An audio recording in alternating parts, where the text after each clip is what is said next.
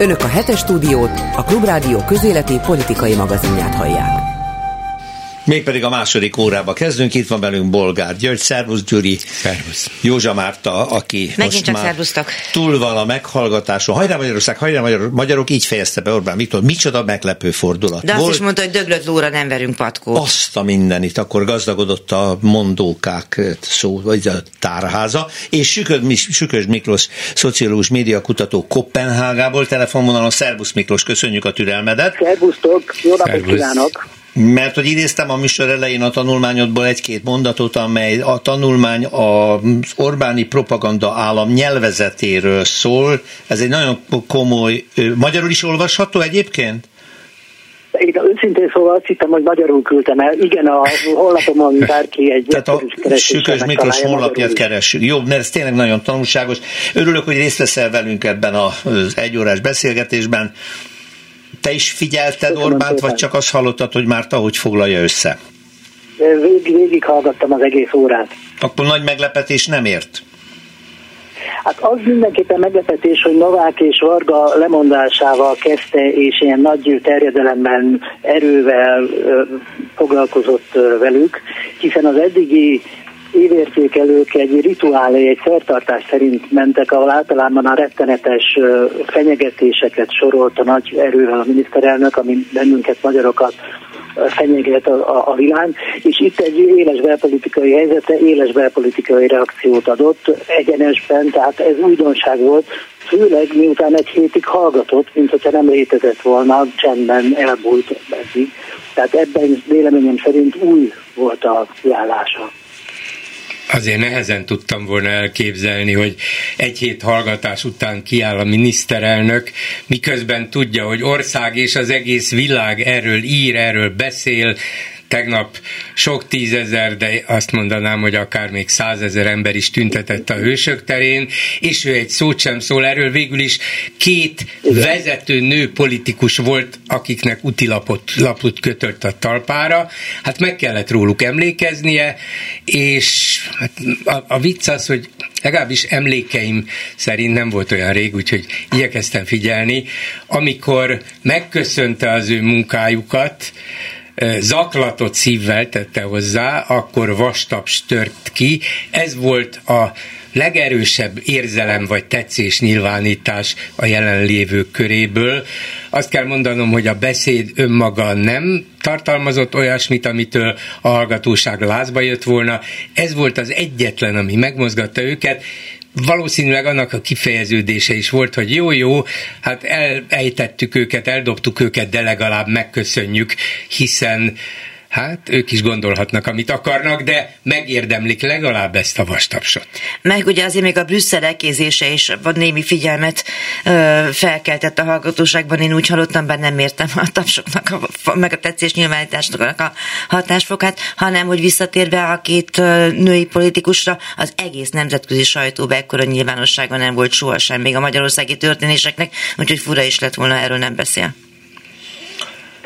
Minden esetre az biztos, hogy az egy hatalmas belpolitikai hiba lett volna, és Orbán ilyeneket nem követel, nagyon súlyos hibákat elkövet, mint ahogy ebben a kegyelmi ügyben is nyilvánvalóan, de azt a hibát nem követhette el, hogy ne beszéljen az eseményekről, ne beszéljen a két vezető női politikusról, viszont hát most, hogy ez hiba-e vagy sem, azt nem tudjuk még, az biztos, hogy nem beszélt arról, hogy mi a fene történt, és miért. Vagyis a legfontosabb kérdésekre most sem adott választ, még csak utalásszerűen sem, hogy hibát követtek el. Hát igen, még a legjobb emberek is követnek el hibát, mondta. Miért? Kinek a nyomására? Hogy történt ez? Hogy történhetett ez? Csak úgy hibát elkövetni? Ez nem fér bele a dologba, és akkor még ráadásul olyanokat is mondott, amik tételesen nem voltak igazak, hogy Varga Judit ellenjegyezte a döntést, a kegyelmi döntést, 25 év töretlen gyakorlatát folytatva. Hát nem. Éppen az első Orbán kormány alatt a Kunos Péternek adott Gönc Árpádi kegyelmet Dávid Ibolya igazságügyi miniszter nem ellenjegyezte az akkori beszámolók szerint mindezt egyeztetve Orbán Viktorral is. Úgyhogy még ezt is letagadta, de mondom a fő kérdés, hogy történhetett ez meg, és semmi jelzés, semmi utalás nem jött. Tehát én na, na, sok újat én sem érzek, persze itt a műsorvezetés közben csak foszlányokat hallottam, de a beszámolóitok alapján úgy vélem, hogy nem tud kitörni abból a retorikai ketrecből Orván, ami eddig nagyon bejött, de egy valós problémára nem ad választ, most sem, nem Miklós? Pontosan én is azt látom, hogy üres a kommunikáció középpontja, tehát ahol az érvelés szíve, lényege, középpontja kéne, hogy legyen, ott egy üres tér van. Pontosan hogyan történhetett meg mindez, kinek a nyomására, ki jobbizott. Balog Zoltán, vagy az erdélyi püspök, vagy Orbán Viktor öccse, vagy Orbán Viktor felesége, Léva Janikó, ezeknek a magyar független újságírók elkezdtek utána járni, volt, ahol sikerült kideríteniük a lobbizást, a részleteket is, Balog Zoltán esetében, a többiek esetében még nyitott kérdések állnak előttünk, hogyha sikerül interjú alanyokat, forrásokat, szivárogtatókat találniuk a független újságíróknak, talán megtudjuk, jobban összeáll a kép. De a Fidesz parancs kommunikációjából semmi nem derült ki most sem, tehát ahol a, az érvelés érzelmi középpontja, a szíve és a, a tények kellene, hogy álljanak, ott ürességet láttunk. Látsz, és valóban Varga uh-huh. Juditra az alkotmányos szokásként hivatkozott Orbán, mint hogy ez egy szokás lenne, holott nagyon keményen körülvásárzott jogai vannak az ellenjegyzést megadó, vagy nem megadó igazságügyminiszternek. Úgyhogy itt valóban egy egybevasást látunk tőle. Nagyon nyílik az olló. A Magyar Péter Varga Judit volt férje, aki e, botrány után láthatóan aktivizálta magát politikailag minden állami megbizatására lemondva, hát önti ki az információkat. Ő mondott egy nagyon fontos dolgot, azt mondta, hogy annak idején a felesége meg akart szabadulni a helyettesétől az igazságügyi minisztériumban, Völner Páltól, nyilván érzékelve, hogy Völner mindenféle gyanús utakon jár, Sadul Györgyel együtt, vagy valami ilyesmi miatt, és azt írja Magyar Péter, hogy konkrétan Orbán Viktor nem engedte meg Varga Juditnak, hogy Völnert leváltsa. Innentől kezdve Orbán érintettsége egy olyan személy által legalábbis ö, ö, nyilvánossá vált, ami, amit, amit előbb-utóbb nem lehet elkerülni. Most te meddig tartod a reálisnak, hogy nem beszél Orbán a lényegről, és egyre többet tudunk mégis a tényekről. Hogy ez, de hol fog ez fölrobbanni? Vagy lehet tartani ezt a frontot továbbra is, hogy Orbán a magyar média lerohanásával a diskurzus továbbra is uralja? Hadd egészítsem ki egyébként ezt a kérdést Igen. azzal a poszttal, amit most Magyar Péter most a, egyidejűleg posztolt a miniszterelnöki Aha. beszédne. Azt írja, hogy sokak nevében megköszönném, ha a mai évértékelő beszédében kitérne arra a kérdésre is, hogy ön szerint hivatalban maradhat-e egy olyan kormány, amelynek egyik tagja olyan súlyos korrupciós bűncselekményben érintett, amiről a kormánynak is tudomása van, nem tudom, hogy kire, persze, hogy kire céloz, mit kíván a magyar nemzet, felelős minisztériumot Budapesten, hajrá Magyarország, hajrá magyarok, írja egyidejűleg Magyar Péter. Hát nem egyidejűleg, ő olyan másfél-két órával a beszéd elhangzása előtt, előtt. tette ki ezt a Facebook posztot, mint egy megelőlegezve, tessék, én, Lehet, én figyelmeztetek, ha, ha még a miniszterelnök úr egy őszintességi rohamot kapna, akkor válaszolhat rá, de azon kívül, hogy ebben még nincs semmi konkrétum, és hogy korrupciós ügyekről persze tudunk százával, de egy ilyen figyelmeztetés után az ember azt várná, hogy jó, Orbán Viktor nem tért ki rá, és Magyar Péter akkor előjön vele? Ki, milyen ügyben, hogyan érintett, mert ez lenne a következő logikus lépés, különben ez egy üres lutbalon, ami le fog ereszteni. Miközben pontosan tudható, kizárt dolog hogy Orbán Viktornak nem volt tudomása a kegyelmi kérvény körüli ö, kényes helyzetről. Ahogy mondani mi... szokták, hogyha volt az a baj, ha nem volt az a baj. Tehát hát az, hogy kizárta, azt nem tudom, éppen ez a dolog lényege, hogy be lehet-e bizonyít. Tudjuk, hogy szinte mindenről tudomása van, vagy tudomást akar szerezni. Hát ha más nem, akkor a feleségétől, bocsánat, akinek nagyon elmélyült kapcsolata van Kónya Endre édesanyjával. De, de, de, de azt, hát nem ez... azt, nem tudjuk, hogy azt nem tudjuk bizonyítani, hogy vannak, vagy voltak kapcsolatok, igen, találkozások, és így tovább. Azt tudjuk, az bizonyítható.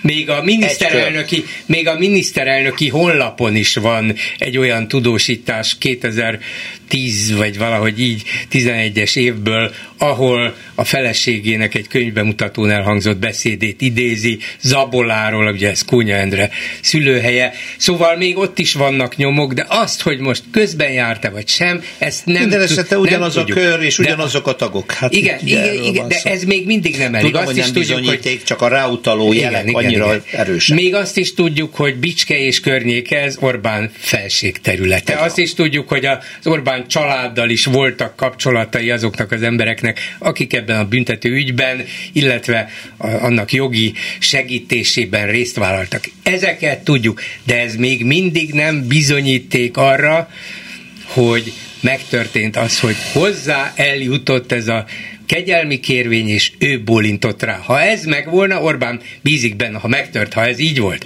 Orbán bízik abban, hogy ez soha nem fog kiderülni, és ezért most teljesen leszigetelte magát. És magát óvta meg. Igen. Én is azt mondom, Igen. és e, e, a kérdésem Siköd Miklóshoz, hogy kommunikációs, média kommunikációs szempontból, ha ennyire nyílik már az olló, a sejtések egyre erősebbek, ő viszont úgy tesz, mint akinek semmihez semmi köze nincs, hogy ez hol robbanhat föl. Or- Orbán azt a stratégiát választott, hogy izolálja a kegyelmi pedofil ügyet. Úgy beszélt a két lemondott méltóságról, politikus asszonyról, mint hogyha egy megnevezhetetlen ügyben, egy végül is egy tárgytalan ügyben, mint hogyha általánosságban mondtak volna le, Beszélt utána a gyermekvédelem fontosságáról, de, de a részleteket nem tudtuk meg, hogy végül is pontosan hogy történt a, a lemondás, mik az okai, milyen erkölcsi dilemmákkal szembesültek, mint hogy ők maguk sem mm, nagyon beszéltek erről. Novák Katalin is annyit mondott, hogy hibázott, Varga Judit meg sem szólalt az ügyben. Tehát azt látjuk, hogy némaságot fogadtak ezek a, a fideszes pártkatonák. Orbán pedig izolálni próbálja ezt a kérdést le, pöcköli magáról, eltávolítja magát, egy külön szigetre húzódik vissza, mint hogyha semmi köze nem lenne a dologhoz, és dicséri a két lemondott. És, és szóba sem hozza az ő korábbi abszolút bizalmi emberét és vezető politikusát, a református egyház zsinati elnöki tisztségéről lemondott Balogh Zoltánt. Egyszerűen nem említette, mintha ő nem lett volna úgy emlékszem, hogy a pedofília szó sem hangzott el ebben a beszédben. Tehát úgy távolította el magától, hogy hát ennek a két nagyon tisztességes, nagyon bátor, nagyon tehetséges politikus asszonynak, hát akik elkövették ezt a hibát, távozniuk kellett. De hogy nagyon mi a arról nem beszélt. Igen, hogy, mi, hogy mi volt a hiba, és miért követték el, erről semmit nem tudunk, és tulajdonképpen még Balogh Zoltánnak sem volt ehhez igazán köze. Hát még neki. Meg hogy hogyan orvosoljuk, ugye és azt mondta, hogy új törvényekkel, meg új jogszabályokkal, és majd a baloldal kaphatja a fejét, amikor meghozzák ezeket a fantasztikus törvényeket. Miközben a magyarországi helyzet a gyermekvédelemben penetráns, ezt számokkal bizonyították, az újságokban lejött, hogy Magyarországon a legnagyobb arányú a veszélynek kitett gyerekeknek a száma, 23 ezer olyan gyereket tartanak nyilván, akik semmiképpen nem elfogadható körülmények között, vagy intézetben, vagy nagyon rossz körülmények között élnek, nem fordítanak rá sem elég figyelmet, sem elég pénzt, és már nagyon sokszor elhangzott, itt nem a törvényekről van szó, meg a szabályokról, emberekről és ezt kerüli ki Orbán ezzel a kommunikációval. Meddig lehet ezt csinálni, ez a kérdés? Hát ha erre tudnánk a választ, akkor ahogy Orbán mondta a beszédében, egy millió dolláros kérdés, de én azt mondanám, ez legalább 100 milliárd dolláros, még annál is több, mert a magyar GDP még a 100 milliárd dollárnál is nagyobb. Azt mondanám, Magyarország sorsa ezen múlik, ha tudnánk erre a kérdésre a választ. Miklós? A mostani, helyzet, a mostani helyzetben a kommunikáció tulajdonképpen két csapat között zajlik. Az egyik oldalon a független újságírók állnak, akik az RTL klubtól, a 444-en át, az Indexen, a Partizánon át, egészen a Klubrádióig próbálják az adatokat összerakni, a valós történetet felgöngyölíteni, nyilvánosságra hozni a tetteseket, az elkövetőket, a tényeket, az összefüggéseket, a hálózatokat. Ehhez csatlakozott Magyar Péter, Varga Judit exférje, aki folyamatosan azzal fenyeget, hogy újabb adatokat, korrupciós ügyeket hoz nyilvánosságra, hát várjuk a dokumentumokat, hogy ez valóban megtörténjen. Új szereplő, két millióan látták a 9,5 milliós országban a videóját a, a Partizán YouTube csatornáján, tehát egy nagyon fontos szereplő lett. És harmadikként ehhez a frontos csatlakoztak az influencerek, akik 50 ezeres vagy 100 ezeres hoztak össze tegnap. Másik oldalon pedig az Orbáni propaganda államot, cenzúra rendszert látjuk, amelyet Rogán Antal felügyel, akik próbálják az egész ügyet távol tartani a fideszes törzsközönségtől, helyett az ellenzéki pártokat, a demokratikus erőket támadni, cenzúrázni a fontos tényeket, összefüggéseket, folyamatosan agresszív retorikával támadják azokat, akik szivárogtatnak, mint például a Magyar Pétert. Tehát tulajdonképpen egy ilyen, egy ilyen feudális jellegű, ahogy Habermas mondta, reprezentatív nyilvánosságot diktálnak öntől lefelé, egy nagyon ellenőrzött sajtó, média megjelenést, parancsok alapján beszélnek a megafonosok, az egész kesma birodalom, a köztévé birodalom, és ezzel szemben a szabad sajtó szabad csapatai próbálják a tényeket összerakni. Tehát a magyar médiarendszerben tulajdonképpen két teljesen különböző logikájú alrendszer működik, ahogy Kossuth leírta a szabad sajtót, meg Táncsics és a magyar sajtó hősei, ez az egyik, és a másik egy hát végül is orosz, szovjet, török, észak-koreai a, a diktatúrákra emlékeztető, a diktatúrákra jellemző cenzúra és igen, propaganda. Az jutott nekem eszembe, igen. Látjuk. Az jutott nekem eszembe arról, hogy végül is a szabad, független sajtó leplezte le ezt az ügyet, és hát Orbán Viktor úgy beszél róla, hogy hát ez egy nagyon súlyos, ez egy elfogadhatatlan hiba, hát igen, ez igen, ki nem kényszerített hiba volt, de hát sajnos menniük kellett ezeknek a kiváló politikusoknak, Hát akkor itt az alkalom, hogy elkezdje dicsérni a független médiát. Ugyanis a független média nélkül ez a hiba nem derülhetett volna ki. Ha valakit most támogatnia kellene a kormánynak, az a független média, hiszen nélküle Orbán Viktor sem tudhatta volna meg, hogy mi folyik a háta mögött. Gulyás Gergelytől azt hallottuk, hogy hát ő is a sajtóból tudta meg. Igen, a független sajtóból. Úgyhogy a miniszterelnöknek döntenie kell. Talán nagy állami támogatásokkal kellene életben tartani a független médiát. Előre, hajrá Magyarország, csak mondom. Hát nem egészen, nem egészen hagyja a független sajtót magára, már mint azt, amelyiket ő függetlennek nevez. Egyébként tele vagyunk olyan hírekkel, hogy a különböző civil alapítványok címén az egész vidéki sajtót megszórták most egy csomó pénzzel az irányba, hogy megpróbálják a helyi megafonokat is megcsinálni, úgyhogy dolgoznak ők meg most így felvonultak, láttam az összes megafonos meg influencer a Várkert bazárba, és épp az imént hozta be Turi Rui technikus azt az információt, miszerint Nagyferú is ott villogott az első sorban, és remekül érezte magát. Tehát az influencerek itt és ott is vannak, de mondjuk azt senki nem tagadta, hogy nem azért buktak ezek a politikusok, amit csináltak, hanem azért, mert Kaufmann Balázshoz besodorta azt a bizonyos papírt egy ügyvédtől a szél a 444-nél. Igen. Ez körülbelül ugyanaz, amit Bolgár Gyuri mondott a szabad sajtóról, hogy örülnie kéne Orbánnak, hogy Magyarországon van a legnagyobb mértékű szólásszabadság Orbánéknak. A szólás után milyen igen, a kérdés, igen. igen. Igen, hát itt óriási szólásszabadsága van azoknak, akik ebbe a körbe tartoznak az Orbán hatalmi gépezetében, mindenki másnak tulajdonképpen kus lenne, ha rámerne lépni az agresszív a potyi, putyini útra, de e pillanatban ez nem történik meg, mert talán azért odáig mégsem jutunk el, mint ahogy a Navalnyi ügyről hát is beszéltünk. Azért, Azért, hogyha megnézzük, hogy 2010-ben hol tartott a szabad sajtó, és hol tart most, és milyen nehézségekkel szembesülnek a szabad újságírók, hát akár a klubrádióra, ha utalunk, amelyik frekvencia nélkül az interneten működik, a népszabadság kinyírására, az Index, az Origo, és hosszú-hosszú a sor a megyei napilapok kesmásítására, tehát a, a propaganda állam egyre keményebbé válik. Tehát azért a trend itt is aggasztó, és én őszintén azt gondolom, hogy Magyarország, Oroszország útját követi, nem csak külpolitikailag működik együtt Orbán Viktor Vladimir Putyinnal, hanem ő a politikai példaképe. Tehát a magyar belpolitikát is orosz, török, diktatórikus modell alapján próbálja átalakítani Orbán. Tehát a, ugyan ez egy langyosabb és puhább, gyengébb, autoriter rendszer, de mégis sajnos a trend 14 év óta az ez, látnám. Volt még a beszédben, ha szabad kitérnem, bár igazából lényeges és hírértékű, vagy újszerű megállapítás nem volt. Inkább az volt az egészre a jellemző, hogy semmi nem volt benne, hát kivéve a hatalmas botrányra és belpolitikai válságra adott Orbáni válasz. Ez volt az egésznek a lényege, pontosabban a tényszerű és valódi válasz hiánya. De az egyéb kérdésekben azért volt néhány felháborító kijelentése. Például az ukrajnai háborúról közölte, hogy a harctéren katasztrofális a helyzet. Na most a helyzet valóban nem jó, az oroszok mintha lassan nyomulnának előre, Ukrajna nem kap annyi támogatást nyugatról, amennyire szüksége volna.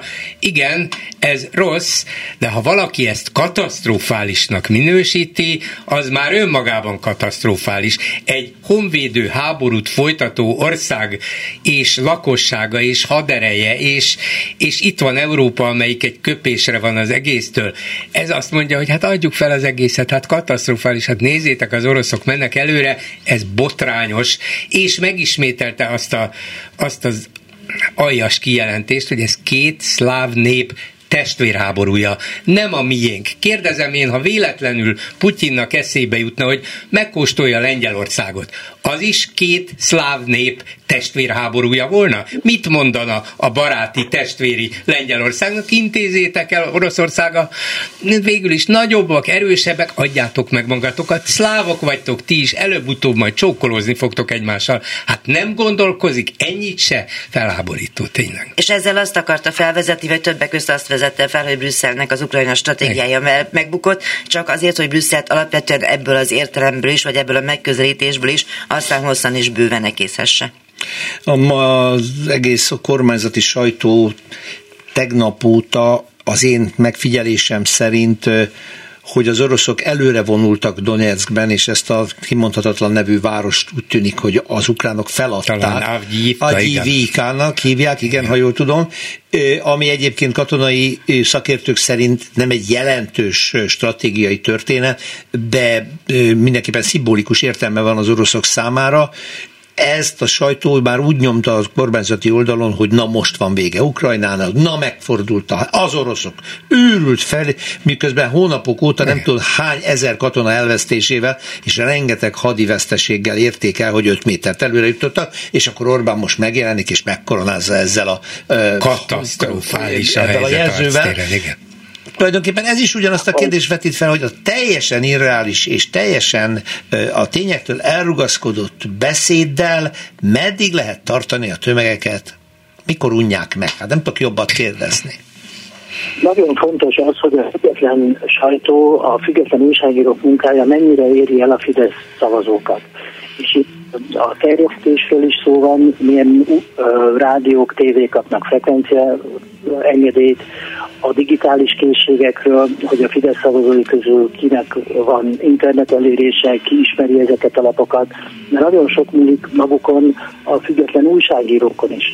Mennyire tudják közérthetően, egyszerű nyelven elmondani a sztorikat hogyan lehet például vizualizálni, egy egyszerű ámrában bemutatni a pedofil botrány tetteseit és a döntéseket, a lemondásokat. Hogyan lehet átkeretezni a propaganda üzeneteket a független médiában. Hogyan lehet például a megafont kicsúfolni, bemutatni azt, hogy milyen propagandafogásokkal élnek, hogy hogy hazudnak. Tehát nagyon sok múlik azon, hogy értelmezési kereteinket a független médiában olvashatóvá, nézhetővé, hallgathatóvá, könnyen fogyaszthatóvá, könnyen befogadhatóvá tegyük. Tehát a független újságírásnak, amikor a közönségéről gondolkodik, érdemes szem előtt tartani, hogy a Fidesz szavazókhoz is megpróbáljanak elérni.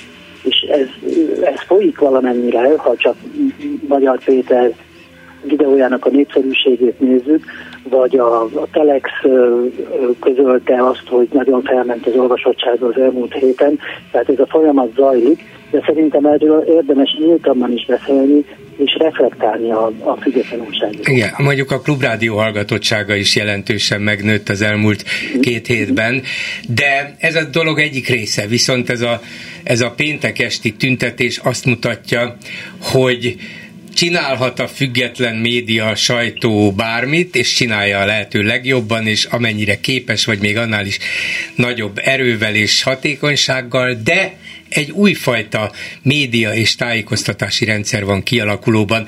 Nem véletlen, hogy ezek a bizonyos influencerek, youtuberek, önálló, vagy hát legalábbis nem szerkesztőséghez tartozó, nem a tömegmédiához tartozó, de azért a társadalmat befolyásolni és tájékoztatni igyekvő emberek hívtak össze egy tüntetést, és nem véletlen, hogy az ő szavukra odaért, már egyszer mondtam, hogy körülbelül százezer ember, és ezt most akkor igyekszem mindenképpen alátámasztani egy fél mondatban annyival, hogy bár a részt, vagy az ottani szereplők mondták, hogy hát olyan 50 ezeren vagyunk, 28 ezer négyzetméter a hősök tere, ha ezt nem négyel, ugye azt szokták mondani, hogy négyen szorosan egymás mellett szoroznánk be, maradjunk a háromnál, és még két oldalt a Dózsa György úton, és még az Andrássy úton voltak, volt. szorozzunk so, be. a Kóskároly sétányon is végig ez jelentős, ez szóval jelentős ez egy százezres tömeg volt. Nem értem ezt, a, ezt az önkorlátozást, hogy miért kell eleve rögtön kevesebbet mondani, de mindegy, mert nem, az nem mindegy, hogy 50 ezeresnek mondjuk azt, ami százezres, de zárójel bezárva. Azt akartam csak mondani, mondani, hogy ezek a partizánok, maradjunk ebben tulajdonképpen Magyarországon, ez nagyon jó, a partizánok, ezek az influencerek, ezek lehet, hogy hatásosabban olyan embereket is meg tudnak szólítani, akiket a Telex, a HVG, a Klubrádió esetleg nem, vagy nem úgy, és másképp hallgatnak, másképp figyelnek rájuk, úgyhogy ez egyfajta elmozdulás, ez egyre inkább így lesz, hogy aztán tüntetéseket tudnak-e és akarnak-e összehívni, az egy kérdés, de hogy egyre több emberhez jutnak el, és az ő üzeneteik fontosak lesznek, az biztos. Hadd tegyek hozzá egy mondatot és egyben egy kérdést hozzád, Miki, hogy én ugye végig ott voltam az első órában, hallhatták is a hallgatók, ahogy tudósítottam erről, hogy igen, oké, ott volt, nagyon felemelő volt, nagyon-nagyon sokan embert meg tudtak mozdítani, nem mint hogyha hiányzott volna a tüntetés hangulat ebből a megmozdulásból. Ugye nagyon kérték, hogy nem menjenek oda politikusok, de azért a politika az mégiscsak szerintem minden is látszik, nem biztos, hogy igazam van, hogy az egy szakma, hogyha nem tud megfogalmazni egy olyan üzenetet, amely a teljes közönséghez szól, és csak azt mondja, hogy jaj, de vacak, hogy ilyen eh, rondán bánik velünk a kormány, és utána nincs egy következő lépés, hogy ezzel szemben mit kellene tenni. Tényleg a politikusok csak civilben voltak ott egyébként jó sokan, de hogy ez idáig oké, okay, hogy össze tudják gyűjteni, de mondani is kéne valamit teljesen egyetértek veled, Várta. Ez új jelenség, hogy influencerek hívnak össze ekkora tömeget, százezres tömeget, világszerte is egyébként Magyarországon ezben élen jár. Én azonban azt gondolom, hogy politikai erővel csak politikai erő képes szemben állni. Egy rendszert csak szervezett politikai erők tudnak leváltani, akár választásokon. Hát a forradalom nem esélyes a jelenlegi Magyarországon, tehát nézhetjük ezt a tegnapi tüntetést kétfelől. Egyfelől nagyon sikeres volt, rengeteg fiatalt, ezreket, tízezreket vittek az utcára az influencerek és a top kulturális ikonok, mint Azaria, Gulyás Márton, Pocsonyi és a többiek, olyanokat is, akik valószínűleg a pártpolitika iránt nem érdeklődnek, vagy egyáltalán a politika iránt kevéssé érdeklődnek. Talán még Fidesz, szimpati, Fidesz szimpatizánsokat is, vagy konzervatív, katolikus, református, vallásos meggyőződésű fiatalokat is.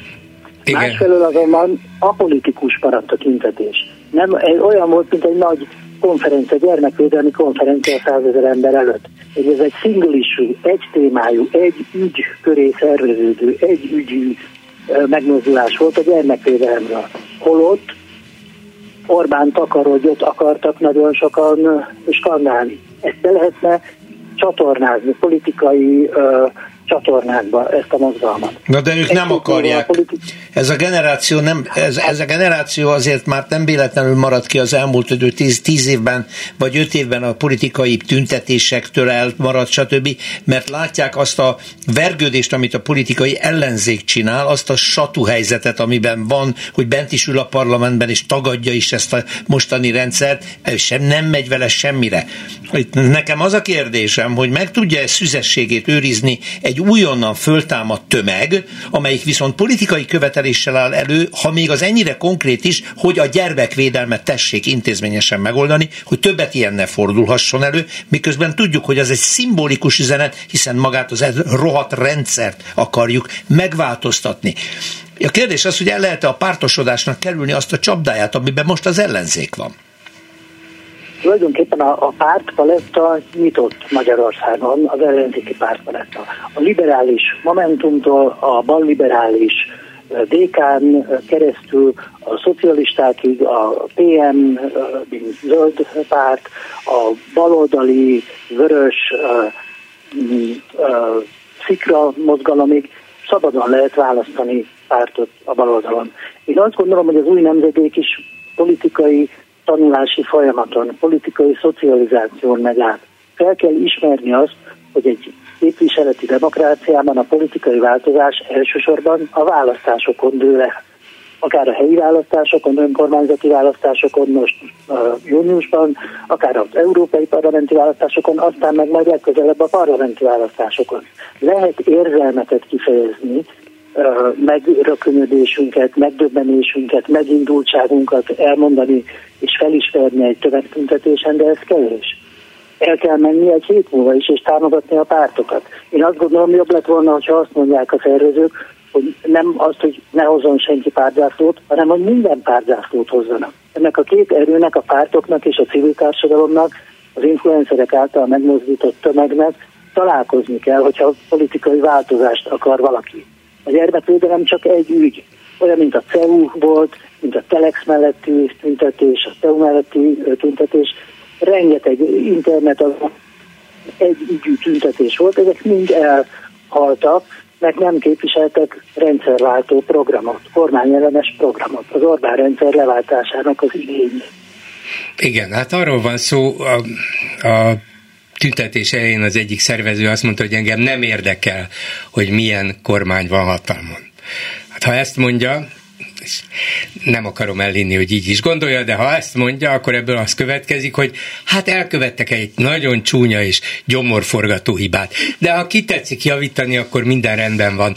Nem, ez az ügy éppen arra volt jó, és arra adott alkalmat lényegében az egész magyar társadalomnak, és a tüntetés szervezőinek is, mert ők is át kellett, hogy ezt érezzék, hogy ebben a kis, apró disznóságban és aljasságban benne van minden. Az egész rendszer, nem csak a gyerekvédelem rothat, hanem az egész rendszer rothat, és mindegyik, minden alrendszer és az egész életünk lényegében önkényes és álságos és álszent politikára épül. Ez így volt ebben az ügyben is, aminek még mindig nem tudjuk az igazi hátterét és a történetét, és így van az összes többi ügyben is. Minden a fejünk fölött dől el, mindent egy-két ember irányít, saját érdekeinek és a kiválasztottaknak az érdekében. Ha valaki ezt nem látja, akkor sajnos eredménytelen marad a tüntetése is, azt kell mondanom. Én nem akarok historizálni, de eszembe jutott azért tegnap az a dolog, hogy ahogy az Orbán kormány egy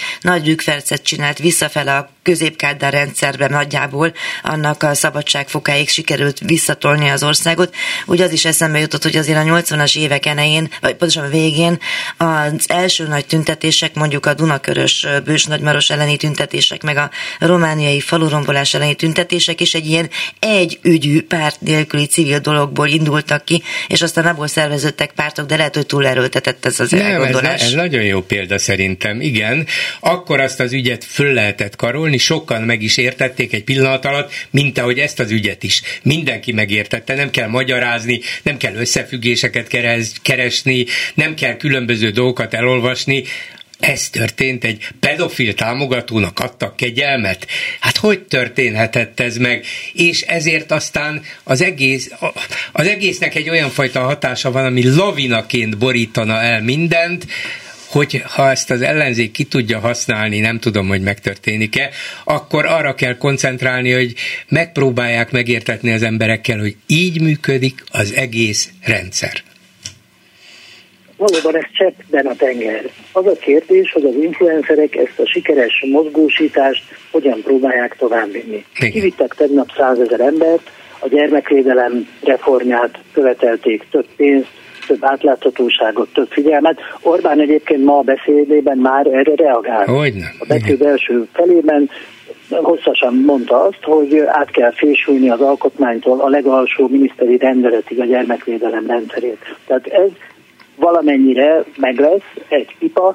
Mit csinál Potyongi Edina, Gulyás Márton és a többi influencer, populáris hős ezzel a százezres tömeggel. Gyűjtöttek több tízmillió forintot az áldozatok számára, ez is nagyon jó. 60 milliónál tartunk, igen.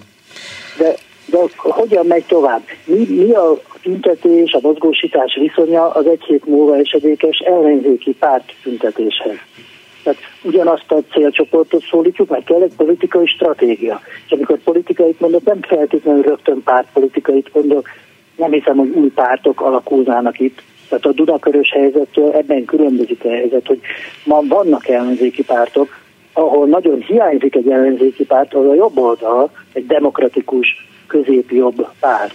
Mert az MDF maradékai, Jeszenszki Géza és mások mozognak azon a térfélen, de hát kevesen vannak idősek, kompromitálódtak is a Fidesz kormányban.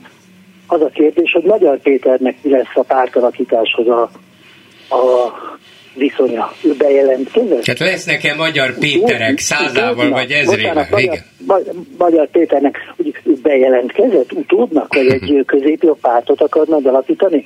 Tehát az influencereknek és Magyar Péternek is a hosszú távú politikai stratégiával kell színre lépnie előbb-utóbb. Magyar sem elégedhet meg azzal, hogy Facebook üzeneteket írogat, ez néhány hét múlva már megszokott lesz, vagy dokumentumokkal kell, elő, kell előállnia, vagy valamiféleképpen egy politikai mozgalmat kreálnia maga körül. Ugyanez a kérdés az influencereknél is felmerül, hogyan tovább. Mit csináljunk ezzel a rengeteg megszólított, sikeresen utcára vitt emberrel, ezzel az elégedetlen tömeggel. Úgy van, és akkor valahogy meg kéne meg kéne találni az átmenetet a, az influencerektől. Az elégedetlen, a felháborodott és sok szempontból értetlen tömeg, illetve a pártok között, mert ugye egyfelől mondhatjuk, hogy rengeteg párt van, itt mindenki megtalálhatja a magáét, még a kétfarkú kutyapártot nem is említetted, az, az az a protestpárt, vagy tiltakozásra alapuló párt, amelyik azt mondja, az egész rendszer nem jó, mindenki valamilyen módon korrumpálódott, elvesztette a hitelét, de majd mi nem bánom, legyen egy, amelyik azt mondja, hogy csak én vagyok tiszta, és ezzel a tisztasággal akarok megnyerni embereket, és akarok majd választásokat megnyerni. De akkor is föl kell építeni őket is, meg esetleg új pártokat is, vagy a meglévőket összerakni, hogy az emberek számára hitelesnek, és és eredményesnek, hatékonynak tűnjenek, mert akkor ezek az emberek, akik kimentek tegnap, azt mondják, ó, hát én utálom a politikusokat, nélkülük nem megy, pártok nélkül nem megy. Amikor elmennek szavazni júniusban, pártokra fognak szavazni. Ha nem találják a magukét, nem bánom, alakítsanak újat. Csak csináljanak valamit, mert ez nem elég, hogy azt mondják, hogy hát változtasd meg a gyerekvédelmi rendszert, és akkor minden jó lesz utána. Mondjuk Ázária is pártot alapíthatna. Az mekkora, hogy Orbán Viktor levette a TikTok oldaláról. A vele készült felvétel tényleg mennyire piti Jel- dolog komolyan. Jellemző, nagyon. Igen, ez az bezárkózás, ez, ez, ez, amiről beszéltünk, hogy Orbán ebben a kommunikációs kaliszkában nem nagyon tud kibeszélni, és ahogy mondta Bolgár Gyuri is, hogy figyelted a közönségét, hogy hát ugye nem volt túlságosan lelkes, és nem... Mármint Orbán közönsége. Orbán közönsége nem, nem, nem. eléggé... Valami nagyon fegyelmezett, fagyott rendben ültek uh-huh, ott, mhm, igen, az uh-huh. volt a benyomásom, már amennyire a hivatalos közvetítésből látni lehetett, nagyon vigyáztak, hogy azért a, a közönséget ne nagyon mutassák, pláne közelről, arcokat nem igen, csak hogy ott a sorokban fegyelmezetten ülnek. Na, majd eljutunk és... oda, hogy egyeseket kiretusálnak holnapra, hogy ja, ne hát kellemetlen, és akkor a rendszer hát megint sokáig nem lehetett tudni, hogy hánykor kezdődik a beszéd. Ezek tehát nem volt kirakva, és így tovább. Elképesztő volt. Igen. Hát itt sakkoztunk Mártával tegnap délután óta, különböző benfentes informátorokat kerestünk. Hogy ceruzával már be van írva három óra, lesz. igen. Ez olyan titok, hadititok volt, ez egészen ma délelőtt derült ki, hogy akkor igen, mégiscsak háromkor, de akkor mindig nem tudtuk, hogy elkezdi-e, csak háromkor kezdődik a rendezvény. Szóval ez a... Dermesztőek voltak a a rendezvény körülményei. A Duna felüli utca a Várkert bazárnál teljesen ki van ürítve, ki volt ürítve, kihalt volt, mint egy ifi film az atomrobbanás után annyira üres volt a környék. Bent a, a diktátornak szóló vastaps, a diktátor megemlíti a minisztereit, akik sikerrel harcolnak a métej az ellenség ellen, név szerint megemlíti Sziátőt és a többieket, akkor megint vastaps, mindez a zászló sor előtt, tehát kifejezetten totaliter hangulatot áraszt az egész. Amikor a diktátor megjelenik vastaps, a, a beszéd végén vastaps, tehát rákosista, sztálinista, észak díszletek között zajlik ez. És a sajtó teljes kizárásával, Miklós, tegyük a, hozzá, a hát ugye most már... Persze, a független sajtó teljes kizárásával. Hát még az indexet is kizárták, ami már egyáltalán nem független sőt nemzetközi tudósítókat is kizártak már. Hát a Reuters, meg az EFP, meg mindenkit, tehát gyakorlatilag, aki Európában. Hát nehogy, nehogy véletlenül valakik megkérdezzék az ott jelenlévőket, hogy mégis mit gondolnak arról, és hát ha valaki elszólja magát, hát ha valaki nem egy az egyben ismétli meg a kormányzati propagandát, egy-egy elejtett szó, vagy egy pillantás, egy arckifejezés, hát ezt sem engedik hetik meg maguknak, úgyhogy inkább ne, ne tegyük ki magunkat ilyen váratlan meglepetéseknek egy, van egy hanglemezem, egy eredeti bakelit orosz hanglemezem, Stalin a kongresszus ö, ö, ö, nyitó eseményén, 24-24 perces a két oldal, taps. Egyszer megszól a Stalin, mikor azt mondja, spasibo. Komolyan? Ja, hogy 20, kétszer 24 kétszer, perc 20, kétszer 24 taps, ez barátaimnak leszoktam időnként házi buliban játszani, vigyázom, vigyázom, hogy ilyen kemény bakerit el ne törjön. Kétszer 24 tap, perc, taps, egyetlen egyszer beleröfög a mikrofonba. Elképesztő.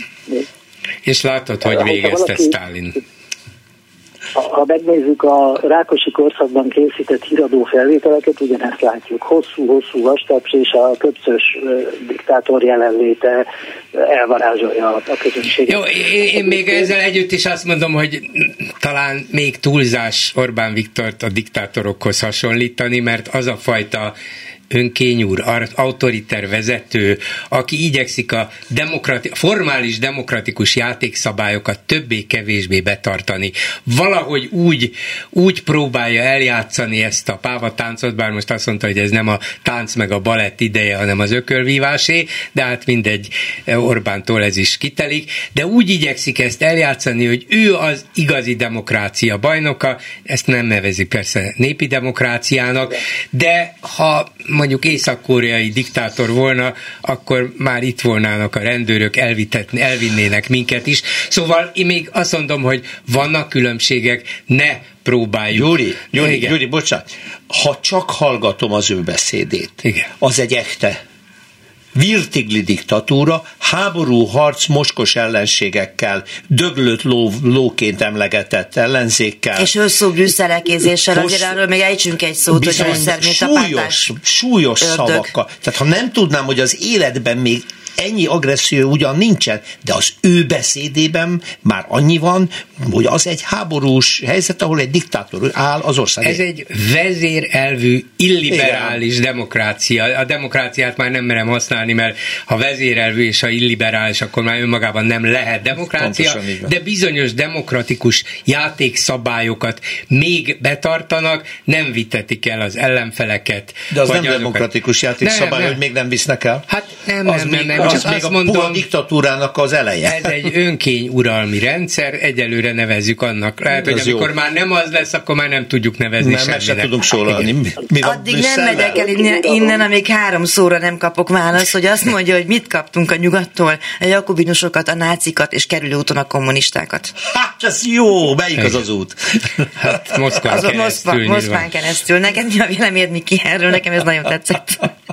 Igen. Az önkényuralom egyébként pontosan a diktatúra magyar, magyarítása, magyar kifejezése. Szerintem önkényuralom volt a digitális korszak előtt, amikor elsősorban a fekete pobjeda autók működtek, és van ma, amikor a médián, propagandán, cenzúrán keresztül működik a, a diktatórikus rendszer.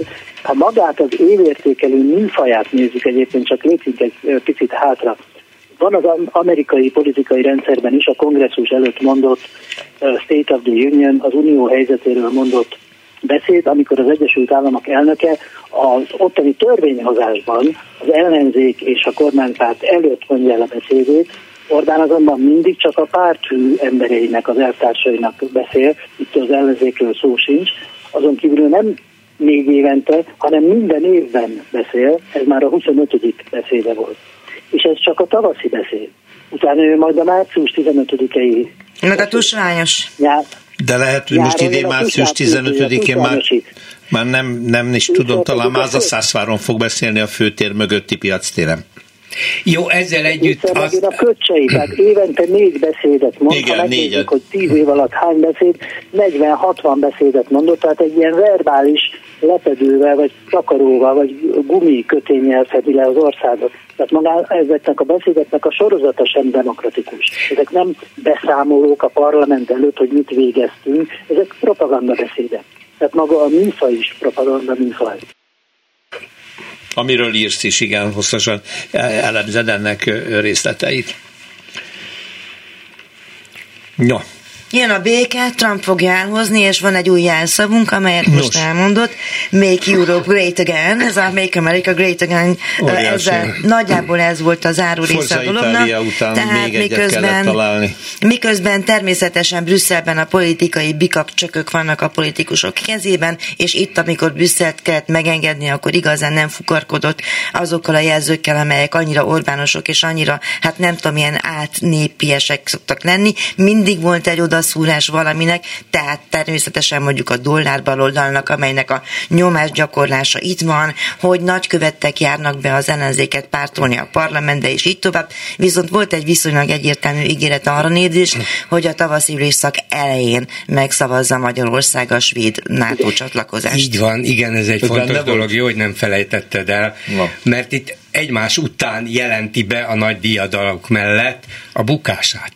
Hát óriási bukás, belpolitikai bukás minden értelemben a két vezető nő politikus Igen távozása. A második osztálysági elnök leváltása, igen, a Balogh Zoltánnak a távozása ugyanakkor a politikai bukás, és, és elismerte azt, hogy igen, itt az új tavaszi ülésszak, az február végén kezdődik, annak az elején jóvá hagyjuk a svéd NATO csatlakozást, mert hát a svéd miniszterelnökkel már igyekeztünk mm, a problémákat kiküszöbölni, mondta ő. Hát nem jött el a svéd miniszterelnök, 10 percre vagy 5 találkoztak Brüsszelben, de a lényeg az, hogy Orbán megüzente, hogy ratifikálni fogjuk. Ez az újabb bukta, ugyanilyen bukta volt a brüsszeli, az 50 milliárdos Ukrajnának szánt megszavazása. megszavazása. Egyik vereség a másik után a legnagyobbra felfújt Orbáni politikai ügyeknek. Hát ez itthon működik. Esetében. Itthon működik, a nemzetközi porondon már szerintem nem működik, vagy legalábbis úgy látom, hogy sikerül őt kikerülni, és nem tudom mennyire veszik komolyan de hogy ez mennyire ártalmas Magyarországnak, azt mi látjuk és szívjuk, és ez sem megy át Miklós a tömegek fejébe, hogy mennyire kártékony Orbánnak ez a mindent támadó oroszpárti unió ellenes politikája, a támogatások elmaradásában, bizonyos szerződések elmaradásában, és ez nem megy át az emberek fejébe arra kell rámutatni, hogy ez nemzetellenes magatartás. Tehát Orbán nem csak az Európai Unió és a NATO árulója, és a nyugati civilizáció árulója, hanem amit tesz, az a magyar nemzet érdekeivel ellentétes. A nemzeti retorikában nagy lehetőségei vannak az ellenzéknek.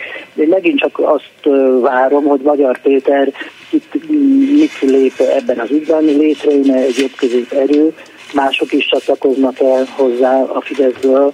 A Fidesz közép nemzedéke megelégelte ezt a rezsimet, hogyha a liberálistól baloldalig terjedő ellenzék nem képes mozgósítani nagyobb tömegeket, képes lehet-e egy jobb közép erő erre. Uh-huh. Tehát megjelent két, két új elem jelent meg a magyar politikában. Magyar Péter, a kiábrándult középnemzedékes Fideszes középvezetők nemzedékének a nevében jelentkezett be, és az influencerek. Ez a két nagy kérdés, hogy ez a két erő sikerül hogy becsatornázza az elégedetlenséget Magyarországon. Ez akkor fog megtörténni, ha a következő hetekben kiderül valami konkrétum arról, hogy ez a kegyelmi ügy elér Orbán Viktorhoz, mert akkor akkor erőre kapnak és bátorságot szívnak magukba. Fideszes ellenfelek is addig nem biztos, hogy kimerik dugni a fejüket, és a többiek is, és akkor mindenki mindent meg fog érteni, aki eddig esetleg nem akarta megérteni. És vagy anarchia. Ma sem biztos, hogy ennek a pedofil mentegető politikának nincsenek távolabbra vezető szálai, például a közeli Erdélyre gondolok, amiről most már több mint sejtések jelennek meg, az ottani kapcsolatrendszer milyen módon játszik szerepet ebben az egész belpolitikai válságban, de ez már tényleg a jövő zené, már csak azért is gyerekek, mert sajnos vége a műsoridőnek, és mindenkinek meg kell, hogy köszönjem. Sükös Miklós, szociológus, médiakutatónak, aki Kopenhágából részt vett ebben az órában. És mániája a miniszterelnöki beszédek elemzése, és továbbra is elemezd, és a diktatúra nyelvét is, és az új ellenzéki nyelvet is. Majd köszönöm, hogy itt voltál, szerbusz. Én köszönöm szépen. Bolgár György és szerkesztőm Józsa Márta is itt volt ebben az órában velünk. Köszönjük nektek, önöknek pedig köszönjük szépen a figyelmet. Ez volt most a rendkívüli hetes élőben. Márta, mit csinálunk holnap? Ismételjük vajon? Mert elárulhatjuk a hallgatóknak, Meglátjuk, hogy, hogy hányan mennek ma az utcára. Jó, a szerint akkor hát, vagy holnap... Orbán lehet, hogy délelőtt mond egy újabb, újabb beszédet, akkor mi is jövünk. Egy lemondó és... beszédet, és akkor itt leszünk. És akkor elemezni fogjuk fogjuk. A mai műsort Józsa Márta szerkesztette, Csányászki Judit volt az egyik riporterünk, a technikusunk pedig Turi Lui. Köszönöm szépen még egyszer a figyelmüket, Rózsa Pétert hallották. A hetes stúdiót a Klubrádió közéleti politikai magazinját hallották.